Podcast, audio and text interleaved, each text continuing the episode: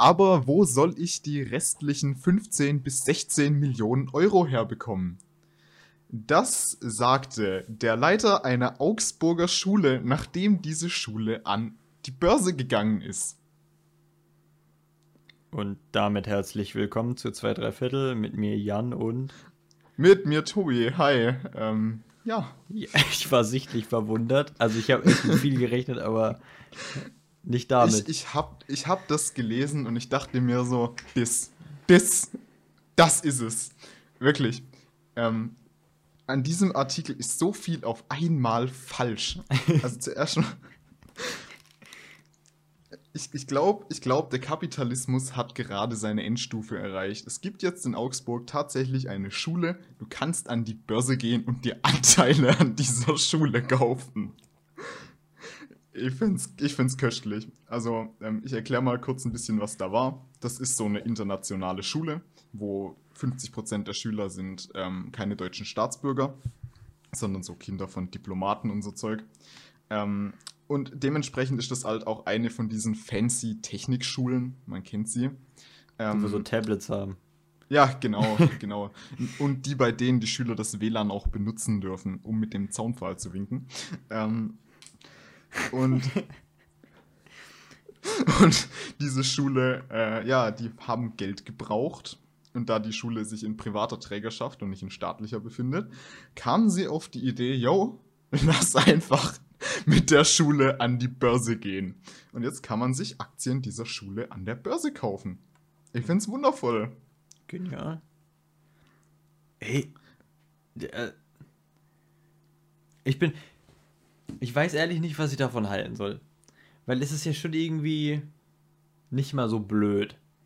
Nee, und ich muss, ich muss auch sagen, ähm, ich habe mit der Aussage, es ist die nächste Stufe des Kapitalismus auch ein bisschen übertrieben, weil es ist eine, eine gemeinnützige Aktiengesellschaft. Also du kriegst jetzt keine Dividende davon, dass die Schule Gewinn er, äh, erwirtschaftet. ähm, zwar, zwar, können die Aktien im, im Kurs steigen und fallen, aber ähm, es ist nicht primär gemacht worden, um halt äh, die Schule vollständig zu privatisieren. Also das wurde auch vom Staat verhindert, dass die Schule so privatisiert wird, dass Leute Einfluss auf das Unterrichtsgeschehen nehmen können. Ja. Ähm, aber es ist halt, äh, es, es wurde eben damit verglichen, es gibt zum Beispiel auch Zoos, die als AG organisiert sind und eben so eine gemeinnützige Aktiengesellschaft. Was zwar für mich so, eine, so ein Widerspruch ist wie gutartiger Tumor, aber. Ja. Yeah. Es ist natürlich, es ist trotzdem fragwürdig, sollte das so sein. Sollte es vor allem nötig sein? Ja. Gute Frage. Gut, ich meine, ich glaube, die Schule wäre aber auch die letzte, an der man ansetzen müsste. Also die würde wirklich ganz zum Schluss kommen, weil ich glaube, davor wären noch ein paar andere Schulen dran. Ja, klar. Ähm, aber, aber, trotz allem sind ja Schulen chronisch unterfinanziert. Äh, manche schlimmer, andere weniger schlimm. Ich würde sagen, wir befinden uns so mit unserer Schule dann noch doch noch eher im, im oberen Mittelfeld. Also bei uns ist, ist zwar die Möbelqualität in einigen Klassenzimmern unter aller Sau, aber wir haben Computer in jedem Klassenzimmer. Also einen, aber hey, wenn er benutzt wird. Ja. Also, ja. aber ich weiß nicht, ich, ich meine, es steht doch ziemlich viel Geld zur Verfügung. Ja, aber es, es wird irgendwie nicht abgerufen. Es, es wird ist, nicht ähm, benutzt. Ja. Und ich weiß, dass es bei, also in dem Dorf, wo ich wohne, in der Gemeinde, dass da dann sogar, also dass es dann irgendwann zu dem Punkt kam, wo die Gemeinde dann Tablets gekauft hat für die Schüler und sie die Schule dann einfach nicht mal abgeholt hat. Also dann, das ist wirklich, dass äh, acht Schritte gegangen werden müssen, bis sie dann tatsächlich am Ende bei den Schülern landen. Das finde ich sehr schade. Ja, ja, ähm, es wurde ja auch. Äh, wir haben ja auch so einen Fall mit den Laptops an unserer Schule. Ähm, die sind ja sehr teuer und dafür nicht gut. Also die haben zum Beispiel keine einz kein einziger dieser Laptops hat einen Solid State Drive. Das sind alles schön mit HDDs, sodass sie einfach richtig langsam und schlecht laufen. Und warum? äh, weil es einfach ein gigantischer bürokratischer Akte wäre, diese Laptops mit SSDs zu versehen. Warte, das hast du doch erzählt, oder? Es ging nicht nur um Laptops, es ging allgemein um, um Computer. Ja. Alles, weil es halt so. Ich hatte mich da sehr, sehr naiv bei meinem Mathelehrer gemeldet und meinte, hey, wir haben mal überlegt, oder ich habe mal überlegt, weil die PCs immer so lang zum Hochfahren brauchen und man wirklich teilweise fünf Minuten Unterrichtszeit verschwendet, einfach weil der PC nicht angeht. Ob wir nicht einfach ähm, da SSDs reinbauen dürfen. Und ich würde es auch machen, das traue mir zu. Können wir ja die, den Inhalt rüber kopieren. Ich, ich war mir nicht sicher, ob es so einfach geht, weil wir ja auch so komischen Proxy-Server-Gedöns haben. Ähm, Kenne ich mich auch nicht mit aus. Auf jeden Fall, ich dachte halt, schnellere Festplatte könnte man vielleicht einbauen. Nö, muss man sich drauf bewerben. Also die Stadt muss den Auftrag aufgeben, sagen, Schule braucht neue SSDs, dann müssen die die einkaufen und diesen Auftrag dann an den Bestbietenden abgeben und der ist dann verantwortlich für alles, was diese PCs angeht, muss die einbauen, warten etc. Und bis das passiert, kann das halt wirklich Monate dauern. Ja. Bis dann brauchst Ja. du wahrscheinlich einen neuen PC. Ja, äh, und eben diese, die, diese Schule in privater Trägerschaft hat eben jetzt einfach beschlossen, okay, dieser Bürokratieirrsinn ist viel zu kompliziert und ist jetzt einfach so weit gegangen, dass sie sich das Geld an der Börse eintreiben. Ich finde es wirklich schade, dass es so weit kommen musste, aber dann doch sehr witzig, muss ich ganz ehrlich sagen. Und was ich ganz cool finde, ähm, das ist auch das Ende von dem Artikel und damit eigentlich auch vollends alles, was ich dazu noch zu sagen habe. Ähm, die haben jedem ihrer Absolventen letztes, äh, jedem, jedem Absolventen eine Aktie geschenkt. Es finde ich, finde ich viel besser als irgend so einen 5-Euro-Buchgutschein, so, keine Ahnung. So hast du Ja. tatsächlich was, was dich mit dieser Schule verbindet und das finde ich tatsächlich ziemlich cool. Vor allem, du, es, es steckt ja auch nicht auf, du unterstützt ja dann auch weitergehend, wenn du vorhast. Also du kannst ja dann auch noch eine Aktie kaufen von der Schule und auch als Ja. Absolvent und damit deine eigene Schule äh, im Nachhinein finanzieren. Also von der Idee her finde ich es, ähm, es wirkt auf den Moment. Ich weiß, natürlich wissen wir, also wie es dann sich jetzt die nächsten paar Jahre, wie es dann tatsächlich ähm, wird, weiß natürlich noch keiner, aber vom Ding her würde ich das mal nicht grundsätzlich negativ betrachten. Allgemein das Schulsystem ist ja sowieso fragwürdig. Aber ich finde, Reformbedürftig und wenn du von dem Schulsystem redest, welches der 16 meinst du denn? aber ich glaube, wir müssen auch echt vorsichtig sein, weil äh, ich habe mitbekommen, dass immer mehr Lehrer unseren Podcast hören. Äh, ja, tatsächlich. Liebe Grüße, hi. Bitte gebt uns gutes Abi, danke.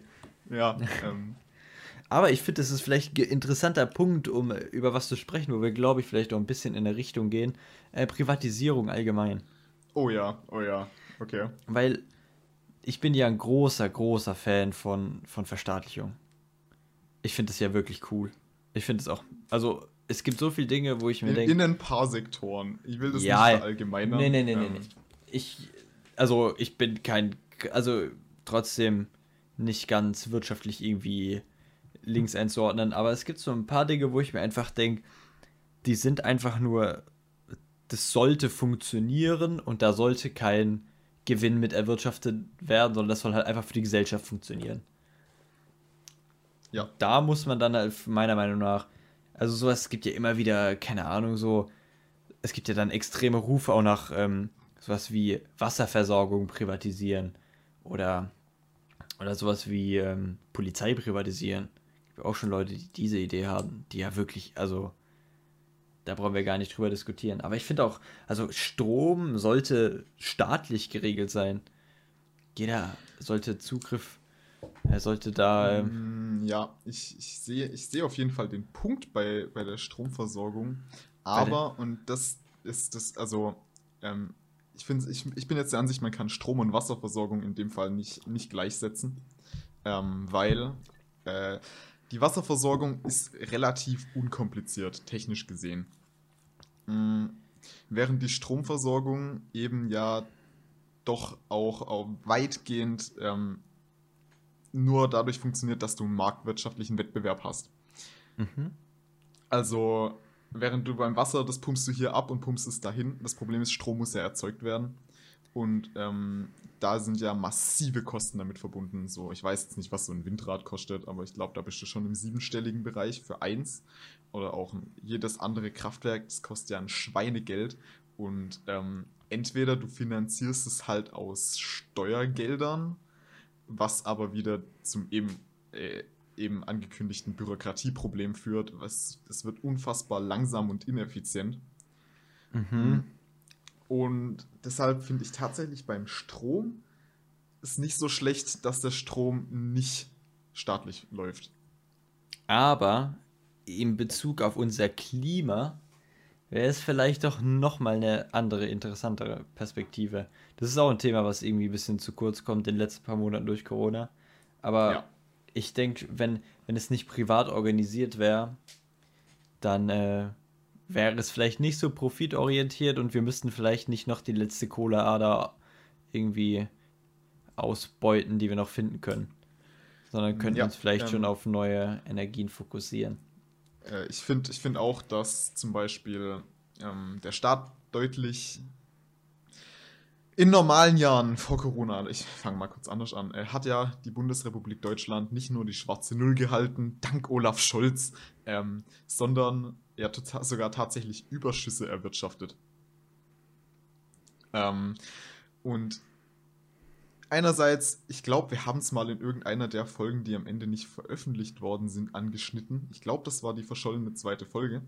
Ähm, aber einer, eigentlich kann ein Staat ja, jede, jedes Industrieland nimmt Kredite auf. Jedes. Außer Deutschland. Ähm, und Deutschland weiß es natürlich viel besser als der Rest und alle anderen haben Unrecht und Deutschland ist, Deutschland ist das einzige Land, das verstanden hat, wie der Laden funktioniert. Ähm,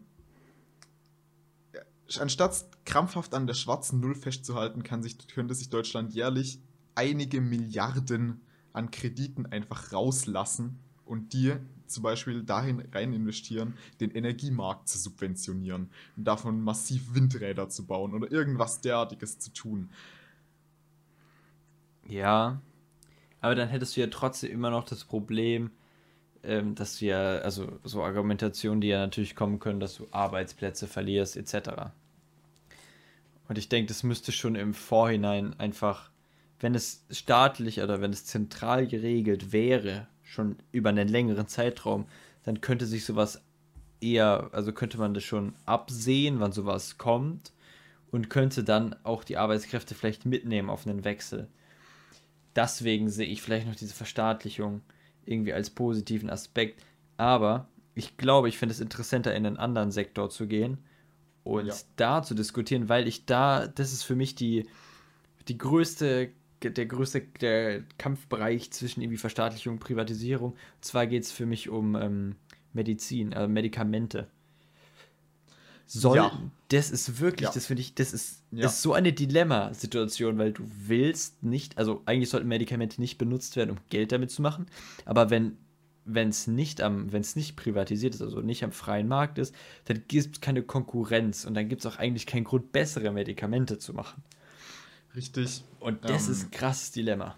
Ähm, die Pharmaindustrie ist ja insgesamt ein sehr interessanter Themenkomplex.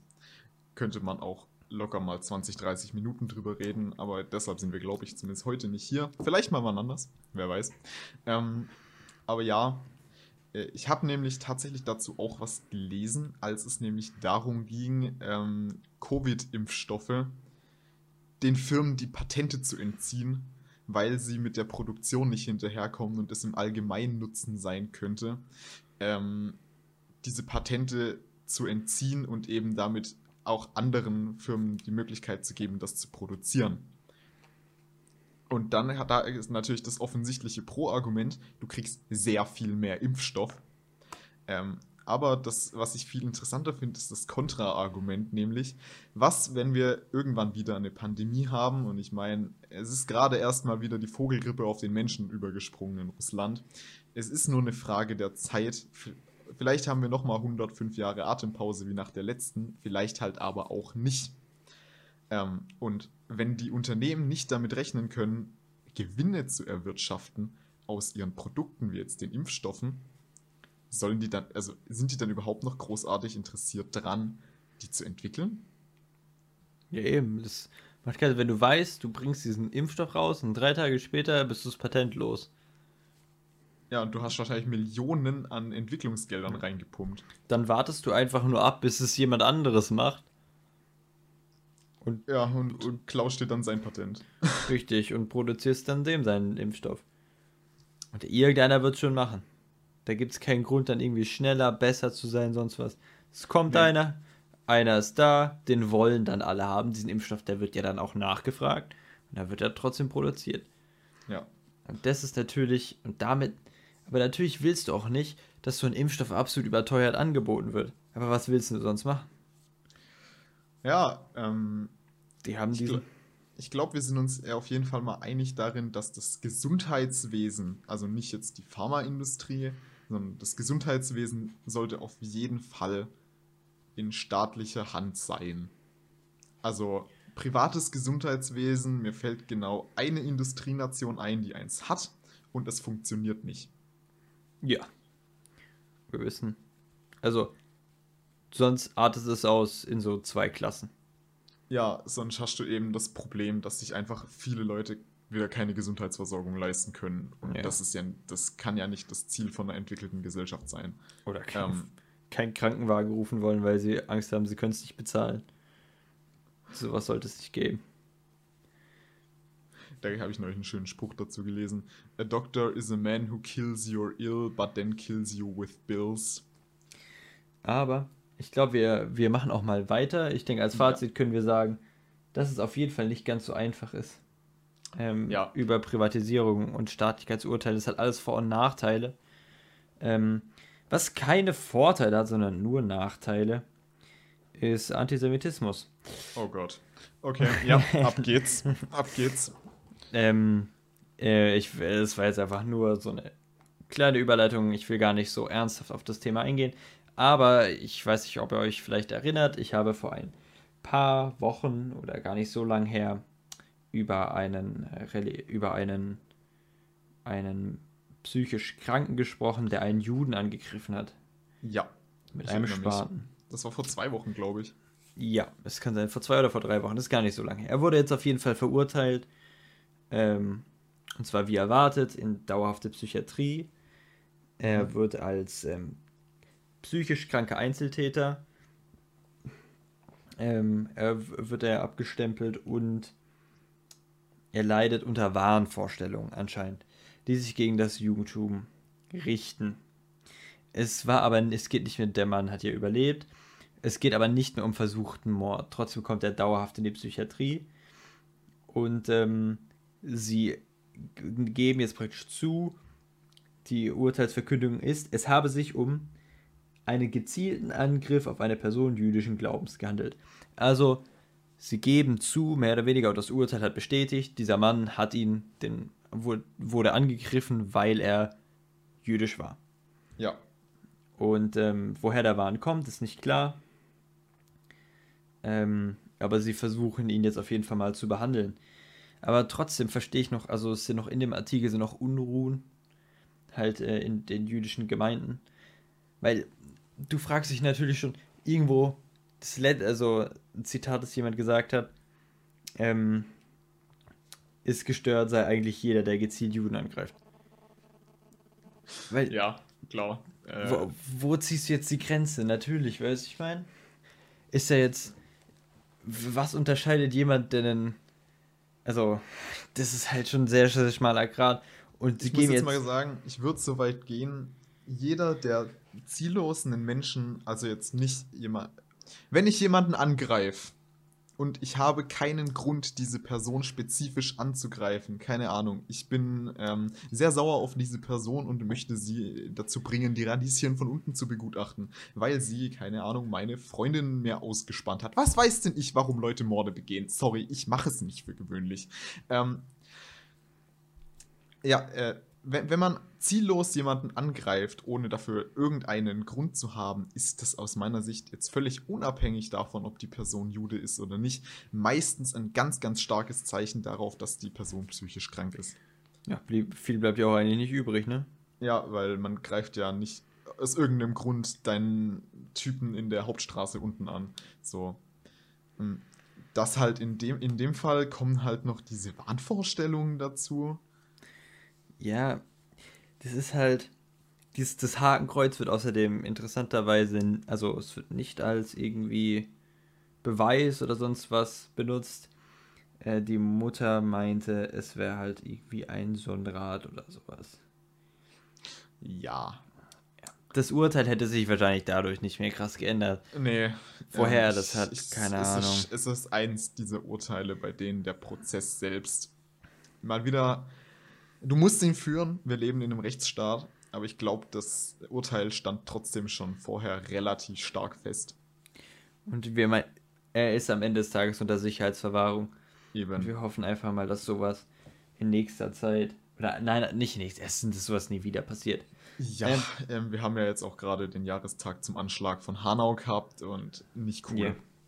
Gar auch nicht cool, auch nicht cool äh, Bilder gesehen ähm, von eben so einer Gedenkstätte, wo die Bilder von den Opfern teilweise abgerissen wurden. Das ist einfach Aber, nicht cool. aber, Jan, Mhm. Ähm, nenn mir mal die drei, die drei lächerlichsten Fraktionen im Bundestag. Aus, aus meiner Sicht, aus meiner Sicht geht, geht die, die Top 3, äh, ohne jetzt eine spezifische Reihenfolge zu nennen, an die FDP, die CSU und die AfD. Über zwei von drei hab, will ich heute noch reden. Ähm, einmal äh, jetzt noch in, in der hier also habe noch einen Artikel vorbereitet und später will ich mich noch über eine andere davon aufregen. Aber die CSU zeichnet sich ja primär mal im Bundestag durch ihre großartigen Minister aus, allen voran Andreas Scheuer und Julia Klöckner, aber die haben wir schon oft genug erwähnt. Heute geht es mal um den Vizevorsitzenden der Fraktion, Georg Nüßlein, der jetzt wegen Korru also unter akutem Korruptionsverdacht steht. 660.000 Euro. Mhm. Ähm, Das ist geht, knackig. ja, es geht darum, also ähm, dieser besagte Georg Nüßlein soll eine Firma, die Atemschutzmasken produziert, ähm, soll diese Firma Kontakte zur Bundesregierung hergestellt haben, sodass diese Firma eben ihre Atemschutzmasken an das Land äh, bzw. an den Bund verkauft.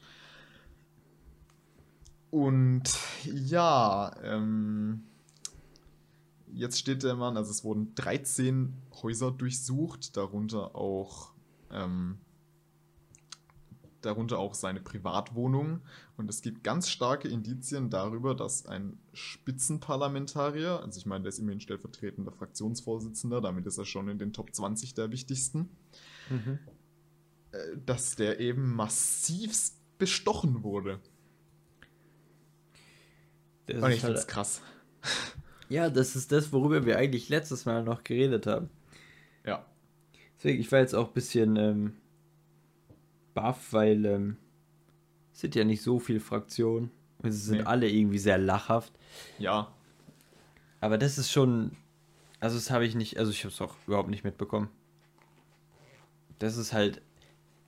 Da fragt man sich schon, wie, wie viel. Wie viel passiert noch, was du nicht mitbekommst? Verstehst du, wie ich meine? Ja, auf jeden Fall. So, und das ist jetzt ein Fall, der ist aufgeflogen, aber wie viele Fälle gibt es, die nicht aufgeflogen sind? Ja, einfach mal, das sind, das sind nur so ein paar Masken. Das ist nicht mal, das ist kein, das ist ja nicht mal irgendwie ein großer Sektor oder so. Das ist Ja. kein, kein namhafter Hersteller oder sonst irgendwas. Die machen da ihre Masken, aber sie haben ihre Chance gesehen. Und da frage ich mich auch, wie schmal ist der Grad zwischen Lobbyismus und Korruption? Ja, ähm, es gibt ja immer noch kein Lobbyregister in Deutschland. Ähm, soll ja irgendwann mal kommen, aber genauso sollte die E-Privacy-Verordnung auf EU-Ebene kommen und die wurde zwar beschlossen, aber nie umgesetzt, weil das wäre ja mal nutzerfreundlich, von daher ist sowas ja überflüssig. Ähm, also es ging um den Auftrag, das Volumen dieses Auftrags betrug 350 Millionen Euro. Jetzt gehen wir mal davon aus, es kam nur zu diesem Auftrag, weil der Typ da hier seine, seine finanziellen Anreize kassiert hat. Und diese 350 Millionen, äh, ein Konkurrenzunternehmen hätte sie auch nur 10% günstiger angeboten. Äh, Dann sind das 35 Millionen Steuergeldern, die ins Nichts gegangen sind, dafür, dass sich einer der Parlamentarier halt hat bereichern können. Ja. Und das ist nicht richtig. Nee. Und wenn das bei so solchen Kleinigkeiten passiert, dann. Ich frage mich wirklich, ähm, da bin ich, das ist jetzt alles hier, alles rein spekulativ. Ähm, ich frage mich wirklich, was, wie die Energiekonzerne zusammen mit der, mit der Bundesregierung arbeiten. In Bezug Ich- auf was? In Bezug auf, dass ihre Kohlekraftwerke noch laufen. Ja. Man, man hört immer wieder, man hört es immer wieder, man könnte Deutschland komplett oder gr fast größtenteils mit erneuerbaren Energien problemlos betreiben. Und diese Kohle ist ja eigentlich wirklich komplett überholt. Ich meine, Braunkohle benutzt ist, glaube ich, mehr oder weniger alle. Und wir, hang, wir hängen noch auf der Steinkohle.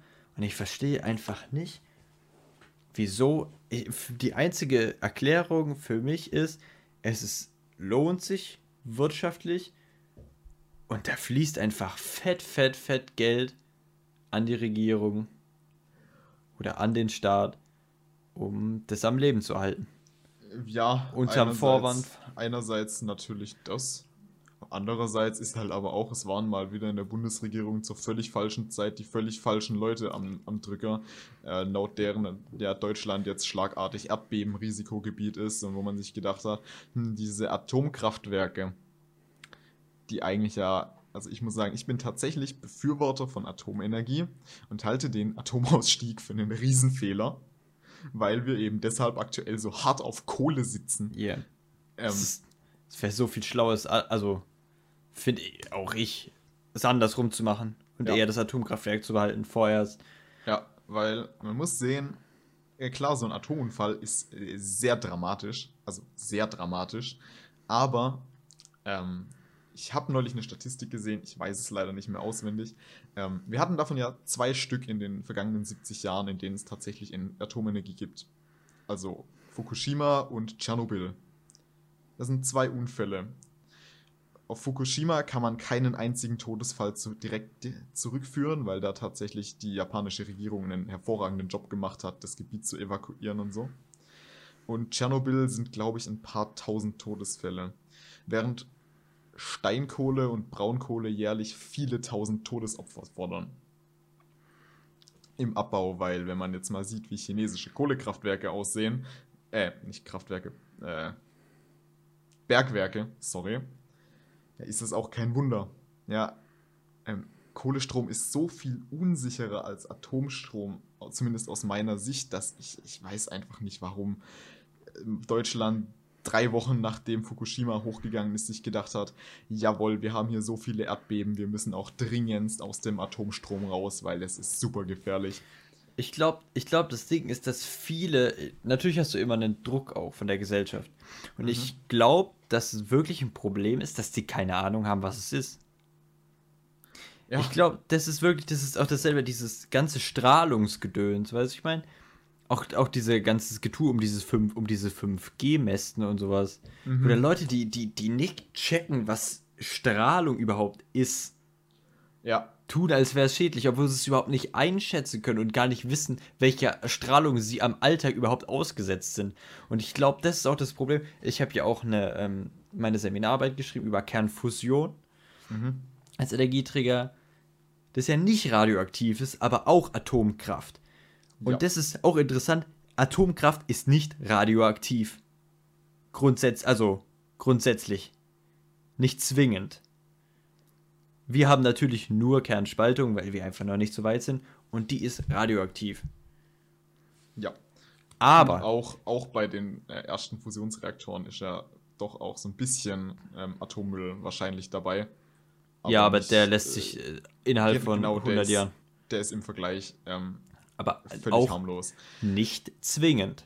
Es lässt sich auch komplett Ja. ohne radioaktiven Abfall machen. Und das ist halt, und trotzdem, wenn du sagst, wenn du sagst, und ich habe dann halt auch mit meinen Leuten drüber gesprochen und sag, ich, ich sehe das als, wenn es funktionieren könnte, würde es alle unsere Probleme lösen. Ich sehe das als die Lösung für unser Energieproblem.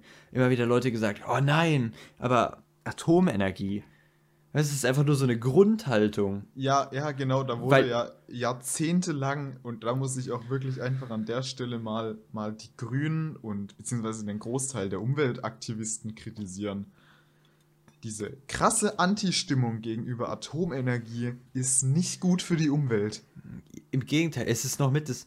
Und selbst wenn, sagen wir mal, sagen wir, so ein Atomkraftwerk geht hoch, dann ist eine Region tot. Ja, Und nicht, und wenn so ein Kernfusionskraftwerk hochgeht, dann ist alle, alle, ne, weil wenn dann jemand schon was weiß, in Anführungszeichen, über Kernfusion, dann dass es halt irgendwie noch viel größere Mengen an Energie sind. Und selbst wenn du es ihnen sagst, dass es größere Mengen an Energie sind, sagen sie, ja, dann ist die Explosion ja noch schlimmer. Nein. Da passiert gar nichts. Da passiert richtig. Das gar nichts, wenn es ab und die Reaktion ist fertig. dieser, der Radius, in dem irgendwas anderes, was gefährlich passiert, sind sieben Meter.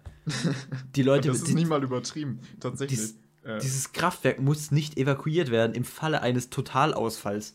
ja. Es passiert nichts Gefährliches. Und es ist einfach, du merkst einfach nur, oder da habe ich es gemerkt, es ist, gibt einfach so eine negative Grundhaltung gegenüber Atomenergie. Und ich sage nicht, dass Atomenergie geil ist. Nee. Weil nee, nee. Atom, Das also ist, das Problem Fall. ist ja der Müll. Ja. Das ist scheiße. Und das ist auch wirklich, wirklich nicht gut. Ich will es nicht gut reden. Aber es ist nicht so kacke, wie alle tun. Und es ist nicht beschissener als Kohle. Niemals. Nein, auf gar keinen Fall. Ich finde Atomenergie, Atomenergie ist auf einer Beschissenheitsskala von 1 bis 10. Ja, das ist eine, eine legitime Skala. Ich würde sagen, so eine, eine 3 oder eine 4. Also schon, schon kacke. Aber halt Kohlestrom würde ich eher so bei einer 7, 8, 9 einordnen. Also deutlich höher. Weil Ja. wir können mit Atomenergie eine Region unbewohnbar machen. Wenn wir weiter fröhlich Kohle verfeuern, ist der Planet in 150 Jahren unbewohnbar. Danke für gar nichts. Ja. Der, super. Aber Hauptsache, ey. Und dann Hauptsache den, aber dann, aber dann. Es wird ja auch trotzdem noch diese, auch diese Doppelmoral, wo wir es auch letzt, wir hatten im letzten Deutschunterricht drüber gesprochen, dass man ja dann aus der Atomenergie aussteigt und dann einfach lustig Atomstrom aus, aus Frankreich kauft. Ja. Über die Grenze. Und die bauen dann schön lustig ihr Kraftwerk direkt an der Grenze, damit es nicht so. Also. Das ist doch.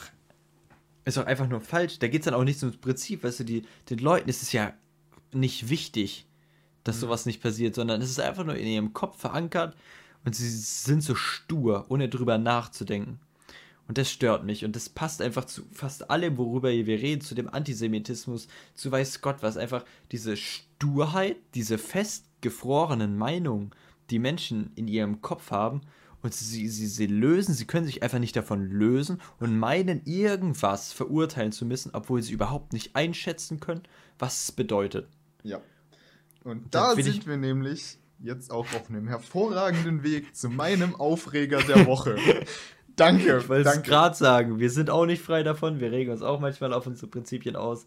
Danke. Tobi, bitte. Ähm, nämlich, es sind ja demnächst Landtagswahlen und ähm, Wahlwerbung. Wir haben ja, glaube ich, schon mal so ein bisschen über Wahlplakate geredet oder so, aber bin ich mir jetzt gar nicht sicher. Aber in unserem Briefkasten habe ich ein Anzeigenblatt der Alternative für Deutschland gefunden, und bei der ich nach, ich habe, ich bin kein Migränepatient, aber die Kopfschmerzen, die ich nach der ersten Seite hatte, als ich da reingeguckt habe, waren so unerträglich, dass ich mir überlegt habe, mich ins Krankenhaus einzuweisen. Erstmal, Frage, was ist das Gegenteil von Demokratie für dich? Ähm. Ähm, ähm. Warum? A- Anarchie. Du bist nah dran. Sozialismus. du bist wirklich sehr nah dran. ähm, da ist nämlich ein Diagramm mit der Weg zum Staatssozialismus.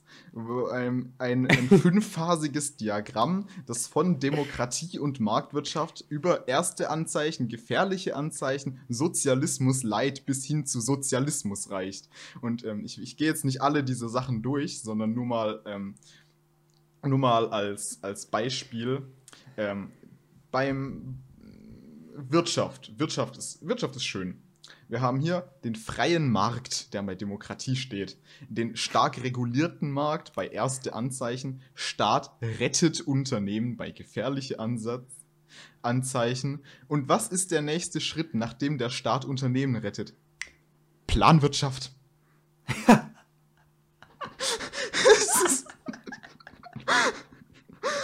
Oder auch geil, auch geil, bei, ähm, bei Kritiker äh, haben wir freie Meinungsäußerung, dann so irgendwie Cancel Culture, Zensur. Kritiker werden zum Schutz in Anführungszeichen eingesperrt und dann bei Sozialismus Ermordung von Kritikern. Und ich denke mir so, ja, das ist Sozialismus. Das zeichnet den Sozialismus aus, dass Kritiker umgebracht werden. Wie war das nochmal in, in dem Land, in dem die wahrscheinlich zurück wollen, dem fucking Dritten Reich? Da konntest du auch rausgehen und Kritik äußern. Das zeichnet den Sozialismus aus.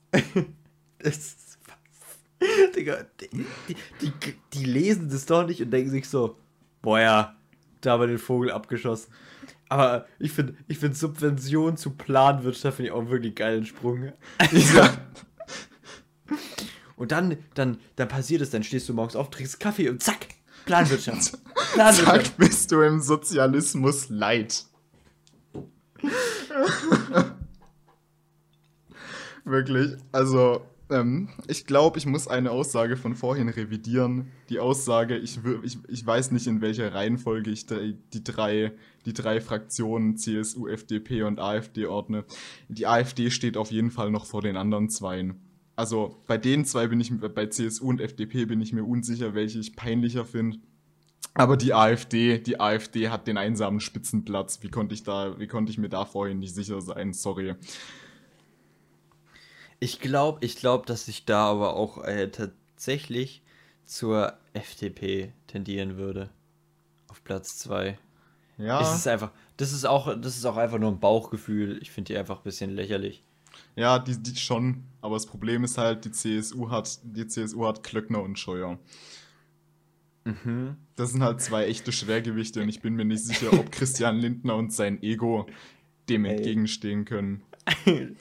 Scheuer spielt, der kämpft echt in einer anderen Gewichtsklasse. Alter Vater. Das ist ja. echt der Hammer. Ah ja, aber sonst gab es doch ein, noch was, was dich gestört hat die Woche, weil es gab bei mir tatsächlich gar nicht so viel. Die, ich, ich liebe ja online, äh, diesen Präsenzunterricht. Ich ja. brauche das. Ich bin froh, wieder da zu sein. Und ja, ich fühle mich ein bisschen weniger innerlich tot als letzte Woche. Ja, es passiert was. Es ist einfach. Es ist geil. Es ist richtig geil. Yes, Sir. Die Masken sind da, aber es ist. Also, bis auf die Masken ist es normal. Und ich muss ehrlich sagen, mittlerweile habe ich mich dran gewöhnt. Ja, die Maske ist auch mein absolut kleinstes Problem. Ich muss und sagen, ich finde die Atmosphäre im Schulhaus absolut geisterhaft. Aber ich finde es geil. Ich mag's. Ich Hat was. Es ist ich so schön ruhig du kommst durch die Gänge durch und nicht überall sitzen diese kleinen Kinder mit diesen Setsch-Rucksäcken. Die haben alle denselben und die sind so riesig. Ich weiß gar nicht, was sie alles mitnehmen. Ist, ist, dir das auch aufgefallen, dass die alle den gleichen Rucksack haben? Ja, die haben alle den gleichen Rucksack. Und die, und die sind einfach riesengroß, so groß wie die selber. Ja. Und genauso schwer. Du ja. siehst manchmal das Kind nicht hinter dem Rucksack. Oder, ähm, weil zu Zeiten, in denen ich noch regelmäßig mit den Öffentlichen gefahren bin, ähm, sind einem guten Freund von mir, der äh, seit der ersten Klasse immer mein treuer Begleiter auf dem Schulweg ist. Liebe Grüße, falls du das gerade hörst, ich weiß es nicht. Ähm, wir haben da auch mal so drauf geachtet und dann sind uns so ein paar Sachen aufgefallen. Also einerseits, diese Kinder haben alle denselben Rucksack. Ich weiß nicht warum. Das war bei uns damals definitiv noch nicht so. Da gab es noch sowas wie eine gewisse Vielfalt, aber heute gibt es wirklich noch genau eine Marke für Schulranzen und ich weiß nicht warum. Aber ähm, vor allem ist uns auch aufgefallen, dass je älter die Leute werden im Zug, und da reden wir wirklich nur von ein, zwei Jahren, umso weniger dumm verhalten sie sich. Mein Ja. persönliches absolutes Highlight sind die Kinder, die einerseits ihren Rucksack nicht absetzen, während sie sich auf den Sitz setzen und die deshalb wirklich nur so einen Zentimeter auf dem Sitz drauf sind, weil wie gesagt, diese, diese Setch-Rucksäcke, die sind riesig. Und dann stehen sie schon drei Minuten, vier Minuten, bevor der Zug ankommt, auf und stellen sich vor die Tür und rennen dann raus. Ich weiß nicht Ja. wohin. Die sind, die sind bereit gewesen, Tobi. Die sind einfach, die haben die, ihr ganz, den ganzen Tag haben die drauf gewartet, um da jetzt loszurennen. Das, war ihre Mission. Ja. Kleine Kinder. ist- Hol, Die sind halt ab. vor allem diese Kinder, aber es gibt ja auch ganz viele Assi, also so Kinder, die einen Haufen Mist machen. Und die haben ja auch dieselben Rucksäcke, weißt du, sind ja irgendwo alle gleich. Und ich denke mir immer, das sind die Kinder, wo Mama sagt, also mein Sohn macht das ja nicht. Oder mein, mein kleiner, mein kleiner Christian ist ein super Lieber. Der ist ja ganz ruhig. Und sobald Christian das Haus verlässt, rennt er wie der größte Vollspacken einmal quer durch den Zug und schreit. Ja. Ja, auch geil. Auch geil. Ähm, wir hatten auch mal einige Kinder, ähm, die, die steigen alle an der gleichen Haltestelle zu. Also es kommt meine Haltestelle, dann kommt eine, da sind so ganz wenige und dann kommt eine, da sind, steigen sehr, sehr viele Leute ein. Weil die halt mitten in einem Wohngebiet liegt, in so einem Neubaugebiet, wo halt das Alter echt, das Durchschnittsalter wirklich niedrig ist. Und da kommen dann welche an mit, mit City-Rollern. Der Trend, der Trend ist mir auch aufgefallen. Die kommen, die, die ganzen Kinder, die fahren seit einem Jahr Cityroller.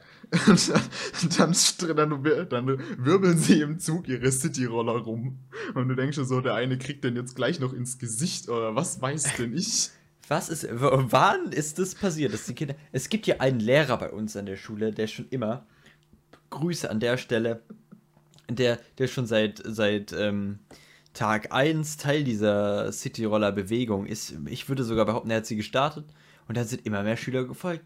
Und jeden Morgen, jeden Morgen, wenn ich dann mit, der, mit meinem Motorrad hindackel, muss ich aufpassen, weil da Kinder mit Cityrollern rumfahren und die fallen da regelmäßig runter. Von einem Roller. Das ist, das ist, das ist mir ein Rätsel. Wann, wann ist das passiert? Wann ist Rollerfahren wieder so cool geworden? Ja, ich weiß es nicht. Wann hat jemand gesagt, boah, hol mal einen Roller raus? Noch eine kurze Anekdote zum heutigen Morgen. Ich bin heute Morgen tatsächlich mit meinem Moped einige Meter über einen Gehweg gefahren, weil ich zu faul war, um eine Umleitung rumzufahren. Keine Ahnung, das ist mir gerade nur an der Stelle noch dazu eingefallen. Weil da war, es ist eine Baustelle auf unserem herkömmlichen Schulweg. Und Nicht nur eine Baustelle, es ist, das, der ganze Ort ist zu. Ja, ja, kommt hin. Und ich hab's verkackt, außen rum zu fahren. Und dann fahre ich da so eine andere Straße lang und dachte mir, da komme ich vorbei. Und bin dann an der Straße und denke mir so, oh nein, warte mal, du kommst hier doch nicht vorbei. Aber da habe ich mir gedacht, ganz ehrlich, es ist niemand da. Und bin da tatsächlich einfach auf dem Gehweg gefahren, weil es mir zu dumm wurde. Oh, du bist so, so ein richtiger Bad Boy. Ja, ich fühle mich einfach kriminell. Jetzt bist du auch nicht besser als jemand, der Milliarden annimmt, um. Es Masken waren nur Bundestag zu 660.000. Ach so. Ein, ein hoher sechsstelliger Betrag. Finde ich fast schon legitim. Ja. Stimmt. Also ich dachte jetzt, ja, dann ist eigentlich okay. ich nehme es zurück. Eine Absolut Hyperinflation später und der Typ ist genauso arm wie wir. Zwinker Smiley. Aber noch eine kurze Information zum Ende hin, Ja. Weil das dann auch zu meiner Song-Empfehlung passen wird, weil die teaser ich schon mal an. Es wird jetzt gleich ziemlich offensichtlich. Ähm, Daft Punk hat sich aufgelöst. Ja, ich, ich weiß. Und ähm, es, es hat mich tatsächlich, ich habe in letzter Zeit so ein bisschen Daft Punk gehört, erstmals. Fand ich schade. Fand ich sehr, sehr schade. Die sind cool. Das Ja. macht Spaß zu hören.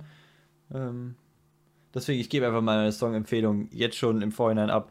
Es ist One More Time von Daft Punk, also noch einmal, ja, wirklich, äh, kann man sich wirklich gut geben. Es ist super angenehm, auch für den Hintergrund. Hört euch an. Und ich denke, das ist ein schönes Schlusswort. Dann äh, wie immer noch die klassische äh, Verabschiedungsfloskel. Äh, abonniert uns, folgt uns auf welcher Plattform auch immer. Ist ja nicht so, als würden uns über 80%, weit über 80% auf Spotify hören. Aber an alle Leute, die uns nicht auf Spotify hören, das gilt auch für euch. Wir haben euch genauso lieb. ähm, folgt uns auf Twitter. Ich denke dieses Mal dran, ähm, einen Tweet rauszulassen, wenn die Folge online kommt. Ähm, und ja, ähm, also unser Twitter-Link ist wie immer in der Podcast-Beschreibung. Ähm, so viel von mir. Schöne Woche wünsche ich euch und tschüss. Ciao, ciao.